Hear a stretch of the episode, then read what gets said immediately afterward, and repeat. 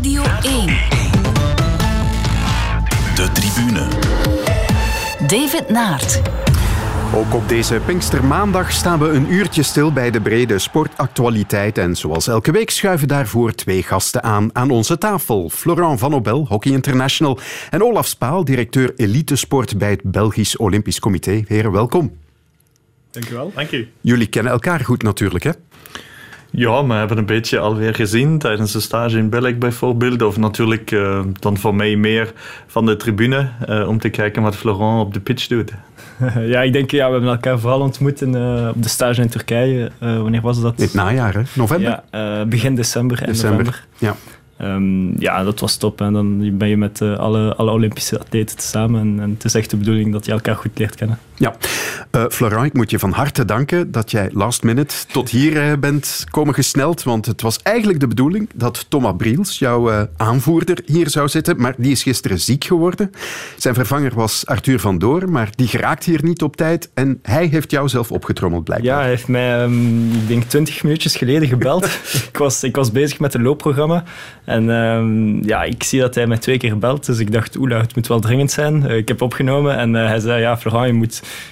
ik, ik moet je echt om een gunst vragen. ik word om, uh, om 19 uur verwacht in, uh, in Schaarbeek. En ja, gelukkig woon ik in Everen, dus, dus uh, 10 minuutjes hier vandaan. Dus ik zei, ja, geen probleem. En het is toch niet al te erg dat dat loopprogramma wat verstoord wordt nu? Ja, ik heb, ik heb een goed excuus. Hè, dus ik, ja. ga, ik ga straks mijn, mijn trainer een berichtje sturen om te zeggen van, ja, kijk, ja, ik maar... ben hier voor, voor de, de Olympische sport te, te promoten. Dus dat is ook wel goed. Maar wat een team, hè, dat hockey. Ja, het is ja, een, een, een leuke ploeg. Ja. Um, um, ja, we zijn gewoon, ja, wat is het, al tien jaar te samen bezig. En, uh, en nu zie je dat de, ja, de, de, de vruchten zich uh, afwerpen. Um, ja, we, zijn, we zijn wereldkampioen, we zijn Europees kampioen. Dus ja, voor ons is, ja, zijn die Olympische Spelen zijn, zijn het summum natuurlijk van onze, van onze hockeycarrière. Maar dit jaar geen Olympische Spelen. Hè? Alles on hold gezet eigenlijk door die coronacrisis. Ja, hoe ga je daar nu mee om? Ja, het, is, ja, het zijn heel speciale tijden natuurlijk. Je, je, je traint, ja, je, hebt, je hebt één grote doel. Je, je hebt een cyclus van vier jaar en, en je traint voor die Olympische Spelen. En dus dan, ja, dan, dan kom je te weten dat, uh, dat ze uitgesteld zijn. Uh, helemaal logisch natuurlijk. Um, dus ja, je moet je, ja, je, je ambitie één jaar uh, ook uitstellen. Um, en dat is niet altijd even gemakkelijk, want ja, wij, zijn, wij zijn topsporters, we hebben een doel nodig. Uh, momenteel trainen we, maar je voelt het wel, ja, het is anders, uh, want het doel is verschoven. Maar ja, we gaan nog altijd klaar uh, staan om, om binnen één jaar te schitteren, hopelijk te schitteren ja. op de Olympische Spelen. Dat trainen met de Red Lions, dat is sinds begin vorige maand, begin mei. Ja. ja hoe verloopt dat eigenlijk? Want het is nog altijd niet op de normale manier nee, trainen. Nee, nee, het is, het is heel anders. ik legde het daarnet aan Olaf uit. Het is ja, we zijn aanvankelijk begonnen met uh, drie verschillende groepen. Uh, dus elke een eigen bubbel. En in die drie groepen werden we nog eens opgesplitst in twee. Dus ik trainde met, ja, eigenlijk met, op een half veld uh, met vier jongens. Dus ja, wij, wij kwamen eigenlijk bijna nooit met elkaar in contact. En het waren ja, uh, oefeningen, ja, meer lange afstandsoefeningen, uh, lange, lange afstand. En het was de bedoeling dat we echt op, op techniek werken. Dus ja, nog altijd geen wedstrijden, um, ja, geen, geen fysiek contact. En ja, wij zijn competitieve beesten, dus het is, het is heel moeilijk voor ons ook af en toe. Want ja, we, we willen die, die wedstrijdjes, maar we, we weten even goed dat, dat het niet mag. Um, dus ja, momenteel trainen we zo. En ja, voor ons is het, ja, we, we focussen ons op andere zaken. Ja. Olaf, uh, ook jouw jaar is eigenlijk helemaal overhoop gegooid door dat uh, coronavirus. Wat heb jij bijvoorbeeld de voorbije drie maanden gedaan?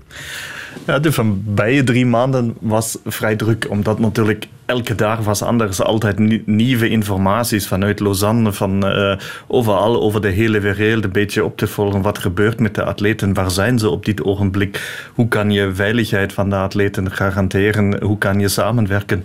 Bijzonders ook met onze topsportpartners, met Sport Vlaanderen, met ADEPS, met Oost-België, om altijd te kijken, oké, dan als het duidelijk was, uh, er zijn al de beperkingen en de maatregelen, hoe is nog training mogelijk en, en hoe kan je dit organiseren? En natuurlijk ook te zien wat gebeurt met het Olympisch traject. Uh, zo in het begin was het echt uh, opvolgen van al de wijzigingen, van al de communicatie vanuit Lausanne, van het IOC, maar ook natuurlijk van onze aanspreekpartners in Japan, in Tokio, wat ze zelf denken. En vanaf een bepaald moment was het duidelijk, ja, dat gaat niet gebeuren in 2020. En dan ben je al bezig met een nieuwe plan opmaken. Hè. Zo, ons uh, hele projectplan is nu uh, vernieuwd. Uh, al de collega's zitten niet op trajecten. We, zijn natuurlijk ook daarmee bezig om te zien wat betekent dit voor Team Belgium qua kwalificaties. te zien, oké, wat, is wat is de stand van zaken na het uitstel? Welke quotaplaatsen zijn echt al binnen? Wat betekent dit voor bepaalde sporters? Maar natuurlijk zijn we nu, um, zijn we nu daarmee bezig om te zien criteria te herwerken, te herzien en te herwerken. De internationale federaties hebben aanpassingen gedaan. Dat betekent natuurlijk ook aanpassingen op nationaal niveau. Uh, dit is een, uh, dit is een dit is echt werken. Dit is echt werk. En dit is, misschien blijkt het een beetje saai te zijn of juridisch te zijn, maar het is belangrijk om aan het einde te weten wie gaat voor België op de Spelen staan volgend jaar hopelijk. Um, en we hebben natuurlijk gekeken uh, wat kunnen we doen, uh, ook voor de atleten in deze periode. Zo, we hebben zoals vandaag uh, zelf een beetje als journalisten gewerkt en hebben um, Olympic chats gedaan met atleten om een okay. beetje uit te wisselen, connectie te maken, onderling te connecteren. Thomas Briel Felix de Nijen waren één keer uh, de gesprekspartners. De andere keer hebben we het gedaan met Isaac Kimeli, Jolien Dore en uh, Claire Michel. En we zijn nu van plan nog een derde editie en ook een editie voor de coaches te doen. Om dit, dit onderling connecteren en ervaringen en gedachten uitwisselen is een ongelooflijk belangrijk iets uh, in mm -hmm. deze periode. Ja, straks meer over de Olympische Spelen, maar eerst de momenten van de week. En ja, Florent, je bent eigenlijk te laat aangekomen. We hebben niet de tijd gehad om, jou, om jouw moment van de voorbije week te vragen. Maar uh, we hadden wel de kans om dat aan jouw ploegmakker Arthur van Doren te vragen. Dit was zijn keuze. 4 mei is D-Day voor alle liefhebbers van golf of tennis. Het aftellen is afgelopen, de terreinen liggen picobello bij. En wat vanaf nu telt is kracht zetten tegen een balletje. We mogen niet op café, niet op restaurant. Dus tegen dat mogen is tennis. Dus met alle plezier. Afstand houden, eenrichtingsverkeer en nog een paar andere vuistregels die om zelfdiscipline vragen. Ook op de golfterreinen hebben ze het ervoor over. Er zijn genoeg maatregelen genomen om je balletje bijvoorbeeld te kunnen nemen zonder de vlag aan te raken. Of ja, losse dingen hoeven we niet aan te raken. Dus heel gemakkelijk eigenlijk. Arthur van Doren houdt dus uh, niet alleen van hockey spelen, maar ook golfen, tennissen, padel ook, heb ik uh, begrepen. Je zit te knikken, Florent. Hoe zit dat bij jou? Ja, ik, uh, ik ben helemaal hetzelfde als Arthur. ik, ik, speel ook heel graag golf, ik speel heel graag tennis. Um, we hebben ben, woensdag, we, overmorgen, hebben we een paddeltoernooi met de nationale ploeg. Oké. Okay. Want ja, ze, de coaches voelen aan dat, ja, dat wij toch extreem competitieve beesten zijn. En dus uh, ze zijn aan het nadenken over nieuwe manieren om ons, uh, ja, om ons competitief te houden. Dus uh, paddeltoernooi. maar dat is misschien wel goed, denk ik. Want je hebt dat ook wel nodig om top te zijn op een event als de Spelen. Ook al is het pas in 2021. Ja, het, het, het is nodig. Um, en, en, zoals ik al zei, ja, het, ik denk dat we heel veel, heel veel balgevoel hebben ook. en dus voor ons is het ook een nieuwe manier om ja, om, onze, om onze skills te tonen. Ja. Hoe heb jij het begin van de lockdown eigenlijk beleefd? Want als je een actief sporter bent, er mocht heel weinig. Hè? Fietsen kon nog wel, lopen kon nog wel, maar dat was het, het dan was, ook. Ja, heel speciaal. Hè? Mm, ik denk, wij hebben onmiddellijk wel een, uh, een heel zwaar fysiek programma gekregen van onze, van onze physical trainer. Um, met het oog op de Spelen nog steeds. Mm -hmm. Dus um, dat was redelijk zwaar. Uh, wij, wij trainden af en toe twee keer per dag. Um, ze hebben er zelf voor gezorgd dat voor degenen die geen uh, fitnesstoestellen thuis hadden of geen gewichten, mochten we er afhalen op, uh, ja, op een club. We kregen dan een, een brief van van de secretaris-generaal van de Hockeybond om, om, om uit te leggen dat we, dat we die fitnesstoestellen mocht, mochten gaan halen. Ik woon in een klein appartementje, dus ik heb dat in mijn garage gezet. Uh, en dus ja, de, drie à vier keer per week zat ik in mijn garage te fitnessen. Dus uh, dat is wel grappig, het is anders. Um, maar ja, wij, wij bleven uh, fysisch wel heel actief. Ja. Olaf, hoe zit dat bij jou? Hoe houd jij je bezig op sportgebied? Zelf ben ik ook regelmatig buiten. Vandaag was ik ook nog een beetje fietsen langs het kanaal. Um, maar voor mij is het natuurlijk belangrijk ook regelmatig te gaan lopen en ook te gaan zwemmen. Dit is voor mij als een zwemmer natuurlijk het meest belangrijke. En ja. ik heb een opportuniteit gevonden hoe het kan in een privéclub in, in, in Brussel. Uh, zo, dit is voor mij op dit ogenblik uh, echt uh, voldoend. Ja. Oké. Okay. Olaf, jij hebt ook een moment van de week gekozen en dat is het volgende. Mathieu is er aan begonnen aan de fietsproef. Wetende dat Bart Swings die aan de leiding staat met de 3,55. Ik weet hoe, hoe dat ik zelf ben en ik wist als ik er eenmaal aan begonnen was. Ik had ook niet meer door dat er camera's aan het draaien waren, maar ik was gewoon op elke proef aan het focussen om het best mogelijke van mezelf te geven. En ik denk dat dat de winnaar in mij is die dan een beetje boven komt. Die gaat de beste tijd neerzetten. Heeft nog een uh, 10 seconden voor uh, 100 meter. Binnen 3,55. Kijk eens. 50 honderdste sneller dan Bart Swings. dat is echt een nipte. En zo werd Mathieu van der Poel eindwinnaar van de Container Cup op 4. Waarom heb je dit gekozen?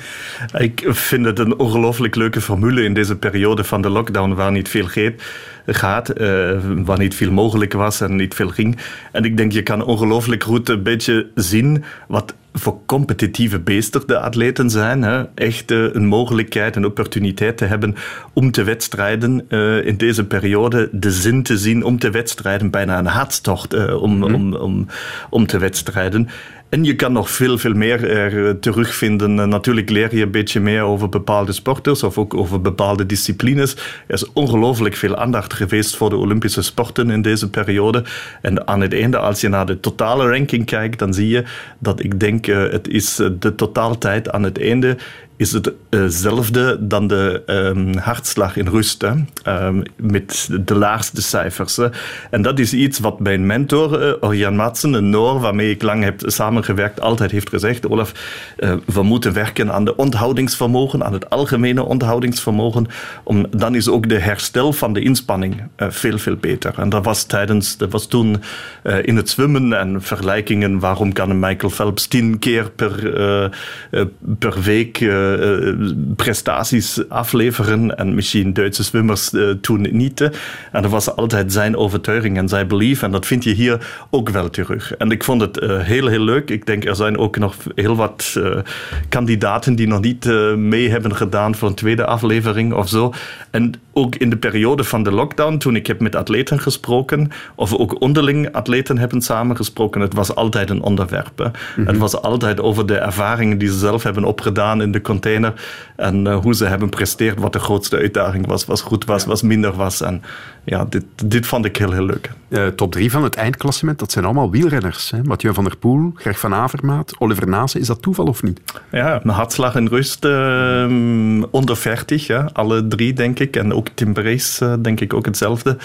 Um, dit is zeker geen toeval. Hè? Dit is zeker afhankelijk van een algemene conditie die, die de jongens hebben, um, die, die heel, heel sterk is. En dit betekent ook na de, ana na de anaerobe inspanningen. Um, uh, roeien, lopen, fietsen, is het herstel ongelooflijk goed. Hè? En ze kunnen herhalen, ze kunnen die inspanning herhalen en de prestatie herhalen. Ja. Uh, jij zat al meteen te knikken, Florent, toen je het fragmentje hoorde. Uh, dat is geen toeval, denk ik, want twee hockeyspelers hebben ook meegedaan aan de Container Cup. En jawel, ook de twee gasten die er niet geraakt zijn vandaag, die hebben eraan meegedaan. Thomas Briels en ook deze Arthur van Doren. Ah, stevig. Jongens. Het is een bijzondere ervaring, omdat je in uh, best een smalle container zit. Van uh, oefening naar oefening. Donker, weinig zuurstof. Dus ervaring, maar leuk. Zeker wel. Benieuwd naar uw tijd? Ja, eigenlijk wel. Wil ik het wel weten, ja. Honderdste? 92. 20 seconden en 11 minuten. Ja, ik dacht het, hè. Hier. Oh, goed gedaan, Brilsje. Met pijn in het hart. Nee, is niet waar. Jij verdient het. Ga je dit nu een jaar moeten horen? Toch wel even, ja. Scheelt hem 25 seconden. Godverdomme, hè. Het leefde duidelijk ook uh, in de hockeyploeg, Florent. Ja, um, het leefde ja, heel duidelijk. Um, ik heb er heel veel met Thomas en, uh, en Arthur over gesproken. Ja, meer met Thomas, want Thomas zat in mijn, uh, mijn trainingsgroep. En, en, het is wel interessant, want hij zei tegen mij, ja, ik was een van de eerste die eraan meedeed. En hij zei, moest ik het nu opnieuw doen, denk ik dat ik veel beter uh, was. Want bijvoorbeeld, hij wist niet dat hij bij de monkey bars zoveel mogelijk moest doen, maar hij dacht dat hij zo snel mogelijk heen en terug moest doen. En dus als je ziet, doet Thomas heen en terug en hij stopt. Ja. Dus hij, had, hij zei, ja, ik had eigenlijk veel meer kunnen doen. En uh, hij zei ook, wat zei hij ook? Hij zei dat hij zich uh, keihard mispakt had op de, het, bij het roeien. Hij zei, ja, dat is, ja, dat is dodelijk uh, qua sport. En dan moet je na het roeien eh, gaan schieten. Ja, het is uiteraard, ik denk, expres gedaan. Maar hij zei, ja, dat is, je moet dan je hartslag Naar zo, krijgen, zo snel mogelijk naar Zo beneden gaat dat in het biathlon? En, en, en, en dat is ook wel leuk aan die containercup, denk ik, is dat je van, van alle discipli- disciplines iets, iets proeft. Ehm, dus wij, wij zitten keihard in onze hockeybubbel. Wij, wij lopen goed, denk ik. Maar ja, dan zie je, ja, je vraagt het ons om, om te groeien en daarna te schieten. Ja, wij, zijn, wij zijn schandalig slecht en, en, en omgekeerd ook natuurlijk. Eh, als jij zou meedoen, wat zou je beste onderdeel zijn? Lopen? Mm, ja, ik denk lopen, eh, golf misschien. Mhm, Ehm, maar Arthur, ja. bijvoorbeeld, ja, golf ook moeilijk, want je komt van de monkey bars. Ja. Dus Arthur vertelde mij, ja, ik, ik had geen armen meer. Ehm, Maar hij slaat wel het record. Ja, ja, hij slaat wel het record. Maar hij had toch wel de derde poging ervoor nodig om het record te slaan. Nee, ik denk, ja, ik denk lopen of, of fietsen. Ehm, En Olaf, want jij zou denk ik ook wel graag meedoen. Hè? Je zit er zo van te genieten. Ja, ja, maar misschien heb ik nog een beetje tijd om het een beetje meer te oefenen. Maar Wesley heeft natuurlijk een tijd gedaan eh, waar je kan naar kijken. Eh, zo, ik denk, eh, ja, het gaat voor mij over roeien en over lopen. Ja. Oké. Wie weet zien we jullie ooit aan het werk in die containercup. Dat zou heel leuk zijn. De tribune. Normaal zaten we nu in het begin van de sportzomer met Roland Garros, dan het EK voetbal, Wimbledon, de Tour, de Olympische en de Paralympische Spelen. Maar door de coronacrisis zijn bijna alle evenementen weggevallen. Olaf Spaal en Florent van Obel, ook voor jullie was er eigenlijk maar één evenement dat telde in 2020, de Olympische Spelen. Maar dat wordt nu dus Tokio 2021. Florent, voor jou persoonlijk, hoe vervelend is dat jaar uitstel? Het is niet echt vervelend. Mm, Laten we zeggen, ik had, eh, ik had al bepaalde eh, zaken klaar of bepaalde doelstellingen, ook voor na Tokio. Ik ging eh, normaal gezien een pauze nemen met de nationale ploeg. Ehm, en, ja, dit is, en ik ging beginnen werken, want ik ben vorig jaar afgestudeerd. En dus ehm, ja, ik ging eh, daarna werken en nu is, is alles eigenlijk één jaar eh, verschoven. En op zich, ehm, ik ben iemand die redelijk positief is ingesteld, dus ik mag nog één jaar mijn, mijn ultieme passie beoefenen. Eh, dus voor mij ja, verandert er eigenlijk niet zo heel veel. Ja, je hebt het daar net al verteld met dat padeltoernooi dat er is gekomen om, ja, omdat die zin in competitie er nog altijd is. Ja, eh, je hebt natuurlijk geen mikpunt hè, met de nationale ploeg. Een heel jaar lang is dat geen nadeel. Het geldt natuurlijk voor de andere landen ook. Maar... Nee, wat, wat voor ons misschien een nadeel eh, is, is dat wij een, als hockeyploeg een voorsprong hadden op eh, heel veel andere landen, omdat wij, ehm, omdat wij Europees kampioen waren. Wij hebben ons onmiddellijk gekwalificeerd voor Tokio, terwijl dat de andere landen ehm, nog kwalificatiewedstrijden moesten spelen. Dus wij, wij kwalificeren ons in augustus en de andere landen moesten in oktober, november kwalificatiewedstrijden spelen. En dus dat wil zeggen dat die andere landen zich focusten op hun punt in oktober, november, terwijl wij al konden beginnen met onze eh, Olympische voorbereiding in september. En dus wij hebben die twee maanden genomen om echt een, een, een voorsprong uit te bouwen. En die voorsprong ja, gaan we nu niet meer hebben natuurlijk. Dus dat, dat is het spijtige eraan. En dit is waarom in onze ogen deze periode ook belangrijk is. Want wij trainen momenteel nog. We trainen nog niet op dezelfde manier natuurlijk, maar wij gebruiken deze periode wel om toch nog die kleine eh, percentjes voorsprong proberen te nemen op onze concurrenten. Mhm. Eh, als je naar de ploeg kijkt, in, in, in de breedte, over een jaar gaat daar iets aan veranderen. Gaan er mensen afhaken? Nee. Komen er nog nieuwe bij? Nee. Dat staat vast. Eh, Er gaan zeker geen spelers afhaken. Ik denk dat het een kans is voor de talentvolle jongeren om zich te bewijzen, want zij gaan één jaar ouder zijn. Ehm, en zij trainen ook eh, nu met de groep, dus de, de beste talenten, ik denk dat dat een stuk of zes, zeven jongens zijn, trainen momenteel mee met ons. En dus zij hebben ja, één jaar meer om zich te, te bewijzen. En dat is perfect, want dat wil ook zeggen dat er meer concurrentie is voor ons. En dat wil zeggen dat het niveau hoger wordt. Oké. Eh, Olaf, ja, je hebt al even uitgelegd wat de gevolgen op korte termijn waren voor jou. Maar als je nu kijkt naar het Olympisch project Tokio 2021, heeft deze crisis gevolgen bijvoorbeeld voor de medaillekansen van het Belgische team? Eh, Dit is een leuke vraag, omdat natuurlijk niemand op dit moment kan inschatten wat het gevolg is voor een sport op de internationale vlakte. Eh, Zo, ehm, ook als wij nu eh, misschien al op het moment zijn waar we denken de lockdown is achter de rug en wij misschien nog denken komt er een tweede golf of niet, ehm, wet- weten wij nog niet wat het betekent misschien voor Zuid-Amerika of Afrikaanse landen of eh, voor Australië of andere regio's van de wereld eh, die tegenstrever of tegenstander van Belgische atleten zijn. Dit is op, dit op dit ogenblik onvoorspelbaar. En dit is de grootste uitdaging als wij spreken over verwachtingen voor volgend jaar. Om te zeggen, oké, wat betekent dit voor, voor Team Belgium uh, in een internationale vergelijking? Al wat wij kennen aan algoritmen, wat wij kennen misschien ook aan, aan subjectieve experteninschatting ja, we, hebben geen, we hebben geen indicatoren die we regelmatig gebruiken, wedstrijdresultaten of blessures of kwetsures en informaties erover. Of bijvoorbeeld kijken we naar, oké, wat doe je met de scouting, wat doe je met de videoscouting, met de informatie over de tegenstrevers of tegenstanders. Dit is de grootste uitdaging, omdat er geen materiaal is over wat er nu tijdens de lockdown gebeurt, of minstens geen officieel uh, uh, materiaal. Ik ben regelmatig in contact met de collega's van andere landen en hoor uh, wat hun situatie is qua trainingen en ook qua wedstrijden. En op dit ogenblik, mijn persoonlijk gevoel is dat België heel vroeg uh, heel veel mogelijkheden, opportuniteiten heeft gecreëerd voor de atleten om te trainen die op een Olympisch traject waren.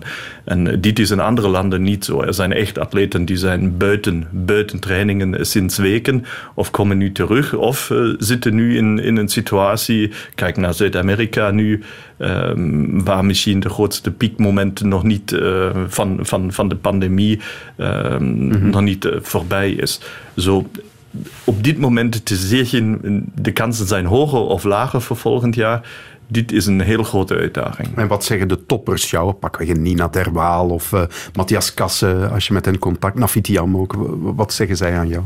Nou, op dit moment is het heel gefocust. Niet te ver weg met de focus gaan. Niet te ver weg gaan naar de Olympische Spelen. Te blijven naar de kleine doelstellingen. Uh, min of meer van te weken tot een bepaald moment waar misschien nieuwe maatregelen, uh, nieuwe mogelijkheden, nieuwe opportuniteiten opengaan.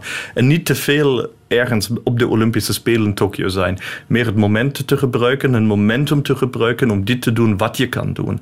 En uh, dit is zo als, uh, als Florent het ook heeft gezegd, de kansen om echt keihard te werken aan de punten waar je uh, vroeger geen tijd voor had. Hè. Mm -hmm. um, of ook rust te geven naar een lichaam uh, die heel gestresseerd is uh, van al de wedstrijden en van al de trainingen.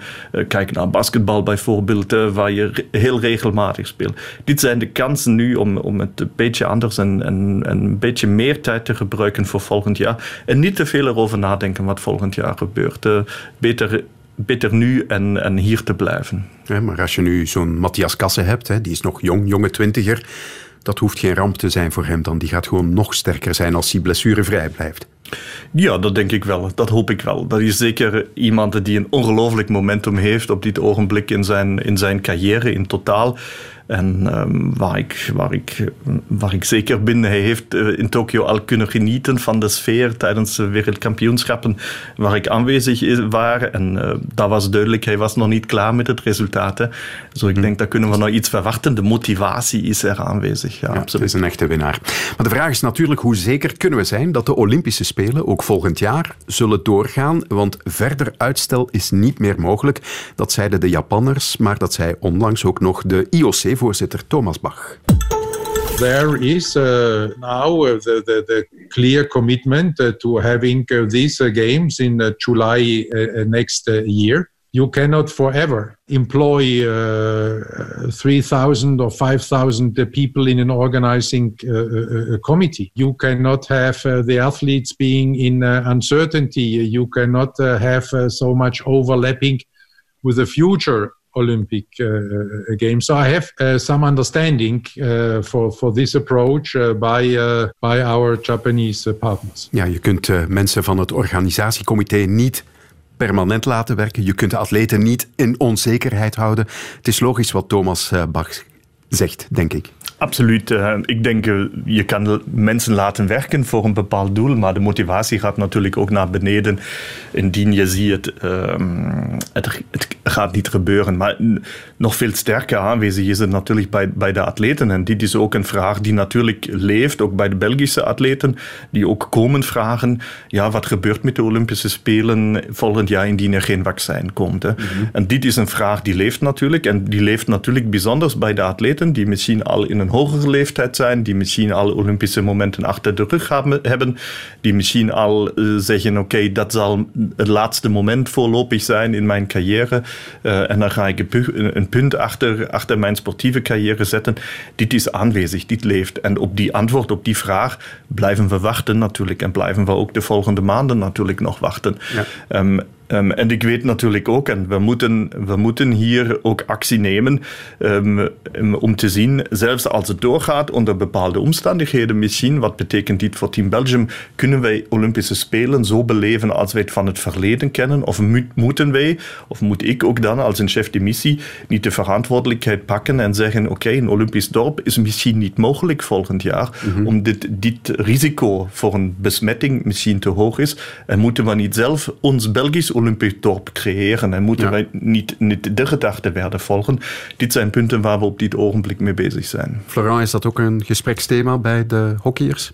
Nog niet uh, zo, zo ver als, als, als bij Olaf, denk ik. Maar het, ja, je denkt eraan. Hè. Ik, ik hoor ook dat, uh, dat er een mogelijkheid bestaat dat, uh, dat de Olympische Spelen niet doorgaan. Dus ja, natuurlijk ben je daarmee bezig. En als topsporter ja, wat, wat, wat moeilijk is voor een topsporter is onduidelijkheid. Mm -hmm. um, en op een bepaald moment is er duidelijkheid gekomen uh, met het uitstel van de Olympische Spelen. En dus je voelde dat er bij heel velen een, een, druk of een last uh, eraf ging. Maar ja, nu, nu is het ja, die onduidelijkheid van gaan ze nog door. Um, ja, wij hebben daar nul controle over. Um, en dus wat wij doen is, ja, wij, wij trainen wij trainen door uh, alsof, alsof die Olympische Spelen gaan doorgaan. Ja. Uh, ja, dat is het enige wat we kunnen doen. Ja, een van de opties die nu besproken wordt is Olympische Spelen zonder publiek. En Olaf, jouw Nederlandse collega Maurits Hendricks, die zei daar vandaag het volgende over bij de NOS. Olympische Spelen zonder publiek? Is, is, dat, is dat denkbaar volgend jaar Wordt dat al besproken? Ja, dat wordt besproken. Ze, alle scenario's worden op dit moment besproken in Japan. Er is niet voor niks uh, ook al gecommuniceerd dat het um, spelen als het vaccin er nog niet is, dat dat ingewikkeld is. En uh, wat je, waar je in ieder geval, uh, denk ik, waar wij ons wel op voor zullen moeten bereiden, is dat als er geen vaccin is en er wordt toch gedacht over uh, competitie, net zoals er nu in Duitsland gevoetbald wordt, -huh. dat dat dan inderdaad met hele strenge protocollen, regels en ook zonder publiek is. Olympische Spelen zonder publiek, dat zou helemaal uniek zijn. Wat, wat denken jullie ervan? Ja, dit is natuurlijk een scenario waar we ook moeten mee, waar we ons moeten voorbereiden. En uh, ook wat dit betekent. Ik denk, uh, zoals we het nu zien, bijvoorbeeld van de Bundesliga in Duitsland, je ziet dat het sportieve niveau niet daalt. Hè? En er is ook de coverage in de media en ook natuurlijk de belangstelling in de media en de aandacht bij het publiek die dan aan de tv-scherm zitten, natuurlijk. Um, de sfeer is helemaal een andere, natuurlijk. En uh, uh, dit moet je oefenen, hè? Dit, uh, daarmee moet je leren omgaan. Maar ik denk dat dit is één punt waar we nog genoeg tijd hebben om dit te doen. En misschien is het voor de Olympische sporten, voor bepaalde Olympische sporten, niet zo erg als voor uh, sporten waar altijd ongelooflijk veel aandacht en ongelooflijk veel, uh, veel mm -hmm. publiek is. Zo, ik kan het me voorstellen en we moeten op dit scenario ons voorbereiden. Ja. Ja, maar Florent, ik uh, herinner mij het EK hier in Antwerpen, dat was volle bak ambiance. Hoe belangrijk is dat voor jullie als team? Ja, ik, ik dacht dan net aan dat moment. Ik denk als, als, als hockeyer leef je voor zo die, van die momenten, zoals de halve finale op het EK tegen, tegen Duitsland. Ja, het publiek heeft een belangrijke rol gespeeld en heeft ervoor gezorgd dat het momentum geshift is naar onze kant. Um, dus ja, ik vind het publiek heel belangrijk, maar aan de andere kant heb ik liever Olympische Spelen zonder publiek dan geen Olympische Spelen natuurlijk. Mm -hmm. Maar voor ons is de rol van het publiek ja, enorm. En dus stel je gaat naar de Olympische Spelen en er is geen publiek, ja, het, het zal anders zijn. Uh, maar zo, zoals Olaf zegt, ja, het niveau zal misschien niet anders zijn, maar ik denk dat het, het mentale er rond uh, wel zal, zal veranderen. Mm -hmm. uh, ik wil geen doemdenker zijn, maar stel nu, de Spelen worden afgelast. Dat zou voor dit team, voor deze Red Lions, toch een catastrofe zijn. Ja, dit zou, dit, dit zou ja, kat, ja, catastrofaal is een groot woord, maar dit zou heel spijtig zijn. Omdat um, dat team klaar is om het ik, hoogste te behalen. Ik denk als, als er één moment is voor het Belgische hockey om, om, om een gouden medaille te halen op de Olympische Spelen, dan, dan is het wel nu. Um, dus ja, het zou, het zou heel spijtig zijn moesten de Olympische Spelen af, afgelast zijn. Maar laten we daar voorlopig maar niet van uitgaan. Niet. Blijf nog even zitten, maar eh, we moeten het ook even over voetbal hebben. De tribune. Want morgen is alweer een belangrijke dag bij Anderlecht. Dan buigt de Raad van Bestuur zich over de herschikking die vorige week al werd aangekondigd. Een belangrijke financiële herschikking, maar ook een bestuurlijke. Mark Koeken blijft groot aandeelhouder bij de club, maar de functie van voorzitter verhuist van Koeken naar Wouter van den Houten. Die laatste was sinds enkele maanden extern adviseur van Anderlecht. Ik heb er eerder vandaag over gebeld met Dries Bervoet, journalist bij De Tijd en uh, welgekomen gast ook hier in de tribune. En we hadden het eerst over die financiële herschikking bij Anderlecht. Dat is er toch één om u tegen te zeggen. Ja, dat klopt. De, de operatie uh, zoals die voorligt. Uh, we moeten uiteraard met twee woorden spreken, want um, het is nog niet helemaal rond en uh, het is ook nog niet helemaal duidelijk wat het precies wordt. Maar volgens onze informatie is het eigenlijk een, een, een tweetraps raket, de financiële operatie. Dus um, een aantal leningen die uh, Mark Koeken de voorbije jaren aan Anderlecht heeft gegeven, ongeveer 40, 50 miljoen euro, wordt omgezet in kapitaal. Dus er wordt eigenlijk schuld weggestreept. Uh, die de club tegenover hem heeft. En in een tweede operatie, dus um, eigenlijk is die, die eerste operatie gebeurd om de club um, weer de nodige ademruimte te geven, omdat ze financieel toch in de moeilijkheden zitten. En daarnaast komt er nog een tweede grote operatie waarvan sprake is van 15 à 20 miljoen euro extra kapitaal die er nog in de club gepompt wordt. En dat is om de club weer operationeel een toekomst te geven, dat men eigenlijk kan investeren. En dat is eigenlijk een operatie die typisch is voor bedrijven waar het uh, uh, helemaal niet goed mee gaat. Dus die in de financiële problemen zitten en uh, ja, dat men dan op die manier een oplossing uh, zoekt. Het is trouwens een operatie die men wel vaker gaat zien in de coronacrisis met een aantal bedrijven die dit soort acties, financiële operaties nemen om het hoofd boven water te houden. Ja, laten we nog eens kijken naar de financiële situatie van de club. Iedereen wist wel dat Anderlecht er niet goed aan toe was, maar ik denk toch dat de situatie nog veel slechter is dan, dan algemeen werd aangenomen. Was dat ook voor jou zo? Ja, dat is uh, vrij logisch, denk ik. Um, in de zin van de financiële cijfers voor het jaar, voor het vorige seizoen, die zijn al, uh, denk ik, begin dit jaar bekend geraakt. Mm -hmm. waren toch, die waren vrij dramatisch. Hè? teruglopende inkomsten, kostenexplosie, waardoor dat er een recordverlies is gemaakt. Ehm, maar ja, als je dan kijkt de situatie met het nieuwe seizoen, dus die nieuwe cijfers, men zal het jaar nu um, eind juni afsluiten, maar men is opnieuw ja, die cijfers in moeten gaan duiken um, omwille van de coronacrisis. En daarmee is eigenlijk alles al gezegd. Anderlecht heeft een, uh, ja, uh, stond er al financieel heel, heel slecht voor. Um, en dan is er nog eens een situatie bijgekomen dat ze eigenlijk weer een rampjaar hebben gehad, omwille van het feit, hè, met het uh, lopend seizoen die op een bepaald moment is afgesloten, waardoor men niet in aanmerking komt voor Europees voetbal. En dus die mogelijke inkomsten die daaruit komen, premies vanuit de Europese voetbalbond UEFA, zal men niet halen. Mm-hmm. Uh, men heeft ook play-off 1 niet kunnen spelen, dus er is een heleboel cash weggevallen. En en plus is er dan inderdaad ook die um, coronacrisis erbij gekomen, waardoor het Anderlecht een beetje in een ja, perfecte storm is beland. Ja, je had het zelfs over een virtueel bankroet van de club. Dat is toch sterk hè, als je het over Anderlecht hebt? Ja, daarom is ook het belang wel virtueel belangrijk, omdat ja. uh, Anderlecht is niet failliet, maar overleeft eigenlijk vooral uh, het voorbije anderhalve, twee jaar bij gratie van uh, eigenaar Mark Koeken, hè, die eigenlijk alle gaten die er gevallen zijn, Uh, dus het eigen vermogen was op een bepaald moment. Dus het spaarpotje van de club was helemaal weggeveegd. Dat is via een kapitaalsoperatie, kapitaalsverhoging uh, bij aangevuld onder meer, toch het belangrijkste deel is daarvan betaald door Mark Koeken. Mm-hmm. En de man heeft ook wel uh, voorbije tijd toch telkens ook, er is sprake van een, uh, le een lening van 22 miljoen. Hij zou opnieuw miljoenen hebben uh, toegestopt aan de club om de licentie te halen. en nu is er opnieuw sprake dat er toch misschien 10 miljoen of meer extra kapitaal nodig is. Als je alles samentelt, ja, dan is dat stel dat Anderlecht bij niemand kon aankloppen om die miljoenen te gaan ophalen, ja, dan was er wel denk ik een, een probleem geweest. Ja. Uh, maar daarom virtueel belangrijk, omdat er nog altijd de brede schouders van die eigenaren. Die raad van bestuur morgen, is dat nu een formaliteit? Dat is een beetje onduidelijk, omdat eh, ik vermoed dat toch heel veel uh, met de operatie die men wil doen, heel veel zal doorgesproken zijn.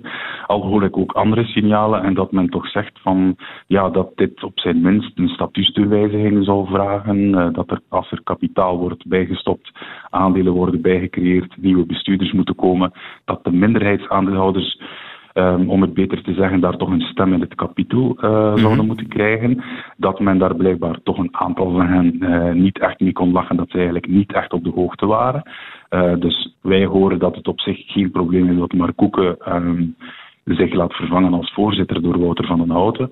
Maar een aantal toch ingrijpende andere wijzigingen die op tel staan, daar hoor ik toch van dat men daar nog een hartig woordje over wil spreken. Nu, het zou mij toch zeer onwaarschijnlijk lijken dat als deze operatie helemaal in gang wordt gezet, uh, dat dat niet doorgesproken is met een aantal mensen en dat daar dan geen deal om rond zijn, op hoger niveau in de club. Dus het lijkt mij toch zeer onwaarschijnlijk dat dit er nu niet zal doorkomen morgen. Ja, in de krant schreef je ook uh, dat er een exit-scenario voor Koeken hiermee in gang is gezet. Uh, Dries, waarom denk je dat precies?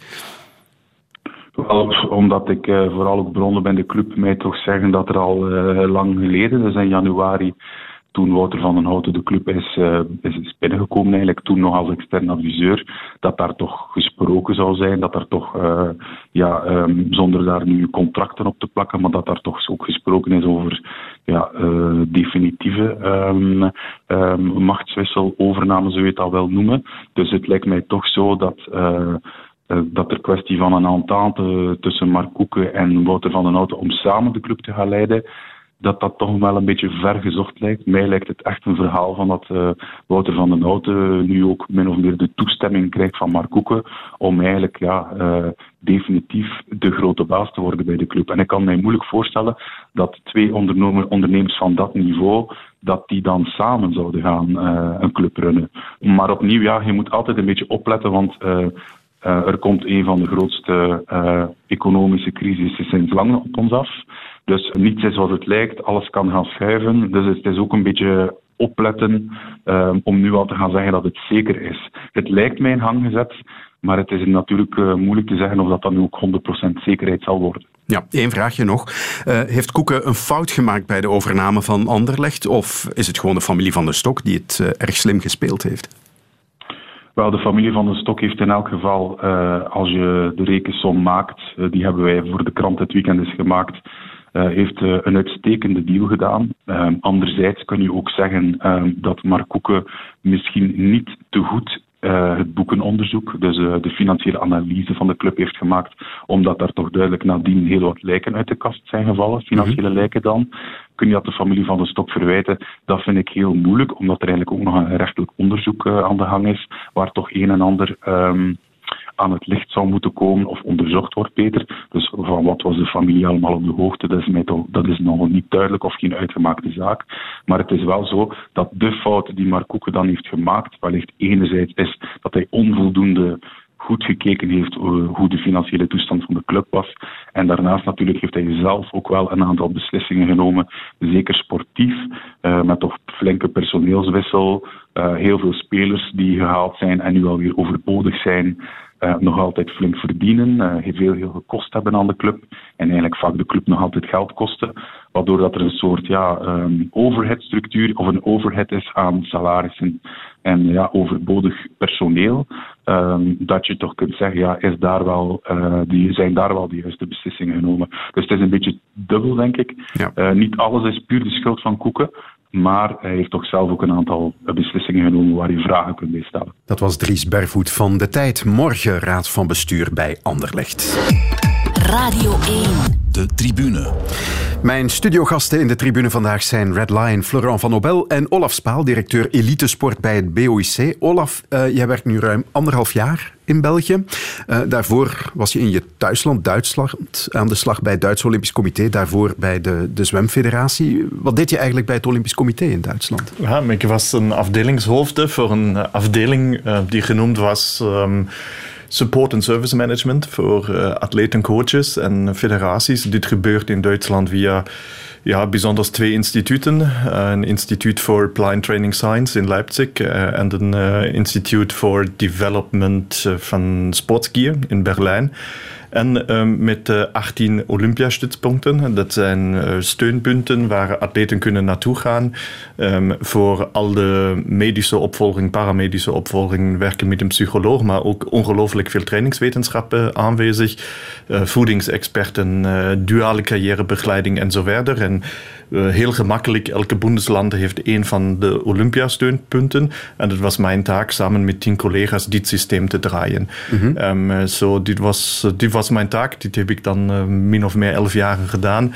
Uh, heel uitdagend, ook met heel wat structurele veranderingen in deze periode. maar met veel grote stappen vooruit.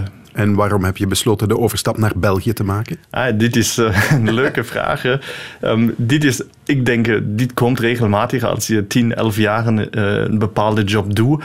Uh, dan komt de vraag, ja, wat, wat, wat gaat misschien nog? Wat, wat is misschien nog mogelijk? En een van de grootste uitdagingen voor mij was altijd, of een droom, was om verder in de Olympische wereld te kunnen werken, maar meer gebruik te kunnen maken van, van mijn talen. Hè. Ik heb niet enkel sport afgestudeerd in Keulen aan de sporthochschule, uh, maar ook uh, Franse taal uh, gestudeerd om als leraar te werken aan, aan, aan, aan, in het secundaire onderwijs. En uh, zo, het was, uh, ja, het was de idee om meer gebruik ervan te maken. In Duitsland is het al heel Duits, uh, een beetje Engels, maar dat was het dan. En ook als je in de internationale sportwereld werkt, dan, um, ja, dan blijft het ook bij beperkte contacten. Um, en dit vond ik vrij aantrekkelijk. en dan kwam het per toeval naar mij toe. Uh, zo via via een collega van Denemarken die mij heeft verteld dat België een opvolger van Eddie zoekte. En of dat niet voor mij is, hij heeft het gelezen en dacht, uh, dit is Olaf. En ik heb het gelezen, heb het thuis besproken en vandaag zit ik hier. Ja. En dan was het ook zo, ja, Nederlands te leren was voor mij ook vrij nieuw, was ook een grote uitdaging. Maar dat ging heel erg goed zo te horen. Ja, dank u, dank u. Um, so, dit is, dit is van mij, ja. dit is wat ongelooflijk interessant, ongelooflijk aantrekkelijk van mij maakt. Hè. Ook al is België een complex land, hè, want alles is hier uh, federaal georganiseerd en op regionale basis dan de sport, hè, met uh, Sport Vlaanderen, ADEPS, zoals België ook. Uh, dat schrikte jou niet af? Nee, niet, niet echt. Hè. Ik denk dat is zo, in democratie vind je zoiets heel, heel regelmatig terug. Hè. Vanuit Duitsland heb ik met 17 ministers van sport gewerkt. Nog 16, veel moeilijker. Ja, 16 bundeslanden en één federale minister uh, van Sporten. Zo, ik denk, ik ken de situatie waar de afstemming, uh, de coördinatie en de communicatie onderling heel belangrijk is.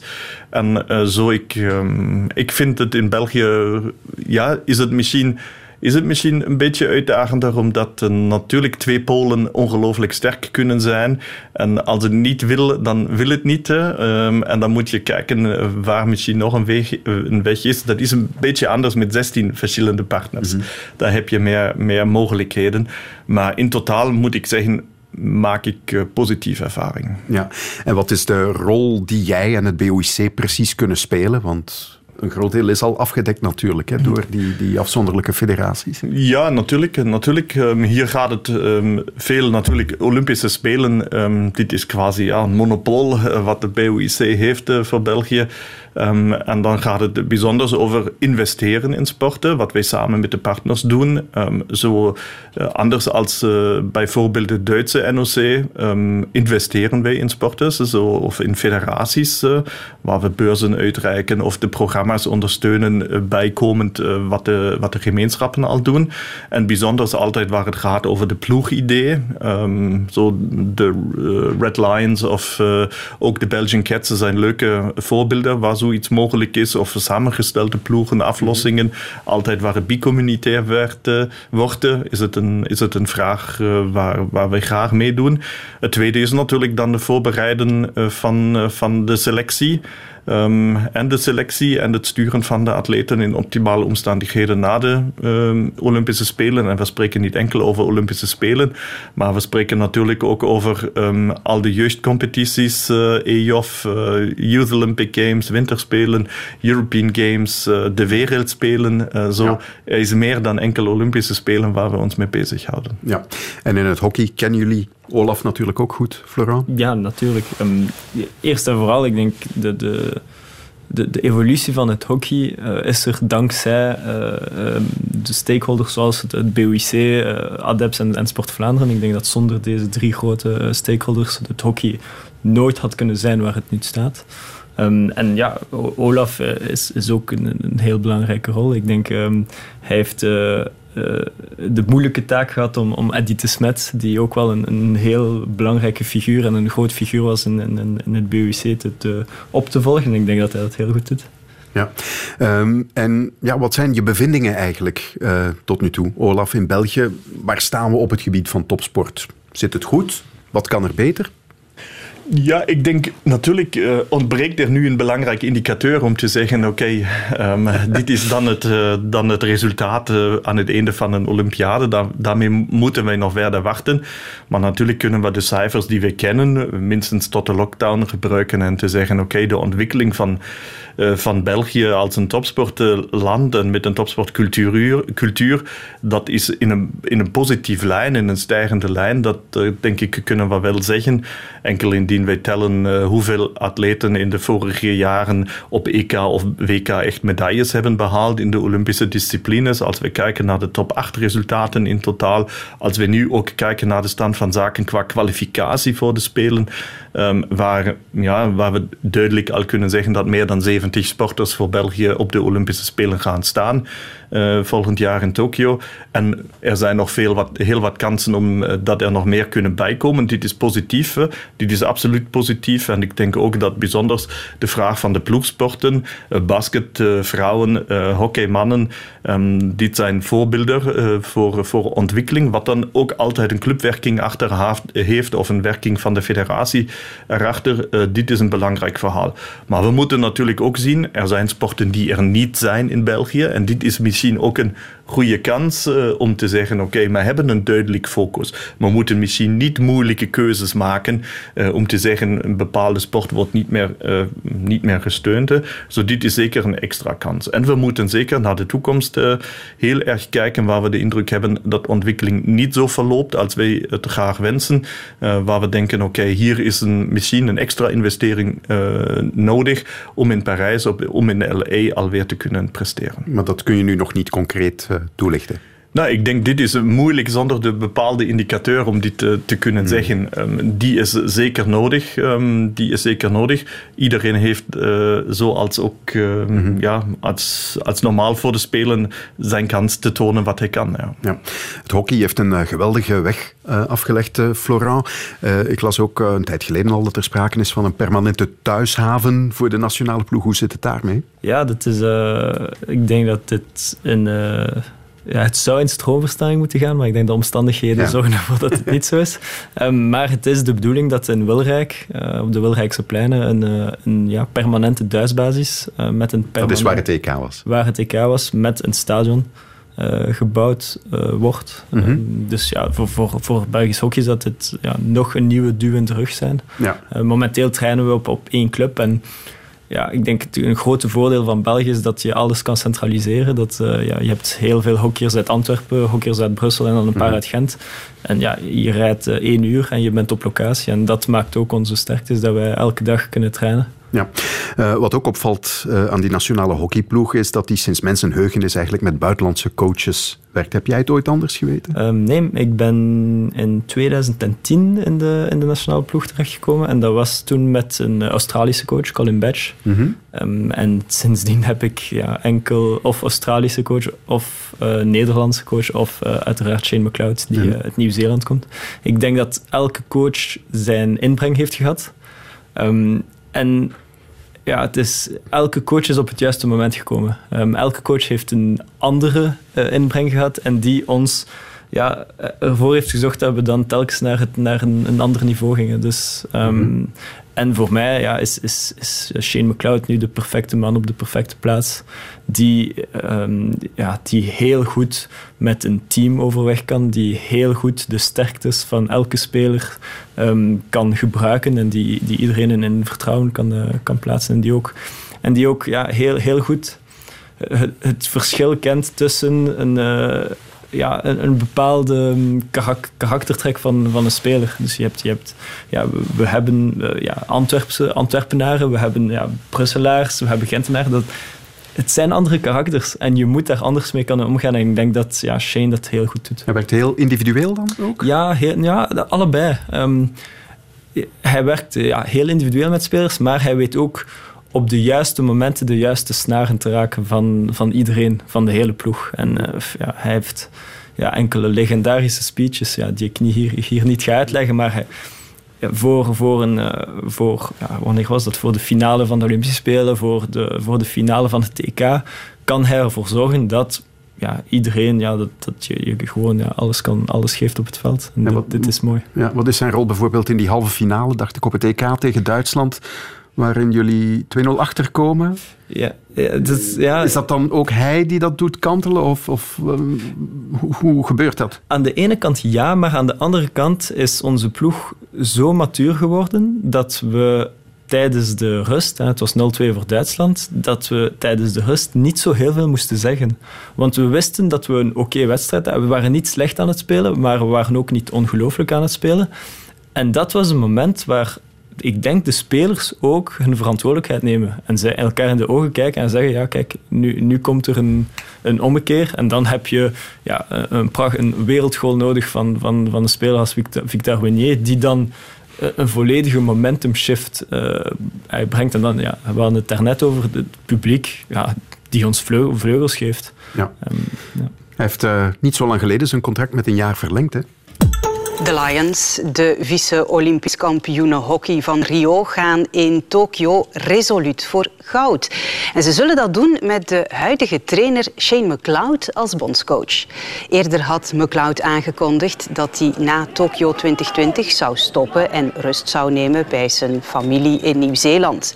Door het uitstel van de Spelen blijft McLeod dan toch een jaar langer. You saw uh, last time in Rio the disappointment that that the team faced when it was um, when it uh, lost gold and won silver. You know, uh, you want to win that final game, and the last game we want to be in is, is the final. So that's our ambition. Niet alleen jullie willen het, hij wil het ook. Hè? Want je hebt het goud verloren in Rio, hè? niet het zilver gewonnen. Ja, ja, in Rio was het, was het heel pijnlijk. Ja. Um, we, we, hadden goud moeten winnen, uh, denk ik nog steeds. Uh, het doet nog steeds pijn om erover na te denken. Ja. Um, maar ja, ik denk, het is de juiste man om, uh, om nog één jaar door te gaan met de ploeg. En dan na, na um, Tokio komt een andere, de, onze, eigenlijk onze T2, T3, mm-hmm. Michel van de Heuvel, een, een, Nederlander. Hij zal dan zijn plaats innemen en dat, ik denk dat dat de, de, de juiste keuze is. Olaf, wat vind jij van Shane McLeod? Ongelooflijk. Ik, uh, ik hou van Shane, uh, van zijn manier, hoe rustig hij is, hoe overtuigend hij is, uh, welke visie hij heeft over de topsport en hoe ongelooflijk hij werkt als een people's manager. Um, die ja, een cultuur heeft gecreëerd in België binnen de, binnen de red lines die hopelijk lang, lang aanduurt. Ja. En zo zijn we bijna aan het eind gekomen alweer van deze aflevering van de Tribune. En aan dat einde vragen we onze gasten altijd waar ze nog naar uitkijken deze week op sportgebied. Olaf, jij mag beginnen. Ja, deze week um, gaat vanavond al Keulen gaat spelen in de Bundesliga tegen Leipzig. Zo, dit is zeker iets waar ik uh, een beetje later nog naar ga kijken. Dan gaat het zelf een beetje sporten alweer zijn. Een beetje zwemmen, lopen, fietsen. Um, zo, dit is uh, op dit ogenblik wat mogelijk is. Um, ja. uh, veel, veel meer activiteiten die ik kan volgen zijn er nog niet. Jammer ben, je, ben je supporter van Keulen? Um, supporter is te veel, maar ja, als, je, als je van Keulen komt, dan heb je een hart dat goed en wies is. Zo is dat. Florian, waar kijk jij nog naar uit deze week? Ja, spijt genoeg is de Container Cup gedaan. Ja. Um, dus uh, daar had ik graag naar uitgekeken. Maar ja, het volgende is ja, ons, ons paddeltoernooi op woensdag. Ik denk dat dat het, het summum ja. van mijn sportwerk zal zijn. Ik zal nog hockey trainen, maar ja, de focus zal toch wel op het paddel zijn. Het is achter gesloten deuren, wellicht. Ja, ja, ja. Jammer, anders was ik zeker komen kijken. Olaf Spaal, Florent van Nobel, bedankt dat jullie er waren vandaag. Dit was de Tribune en straks na het nieuws is er Time Out met Michael Robberichs. Ik wens je nog een heel mooie avond hier op Radio 1. Tot gauw. Dag.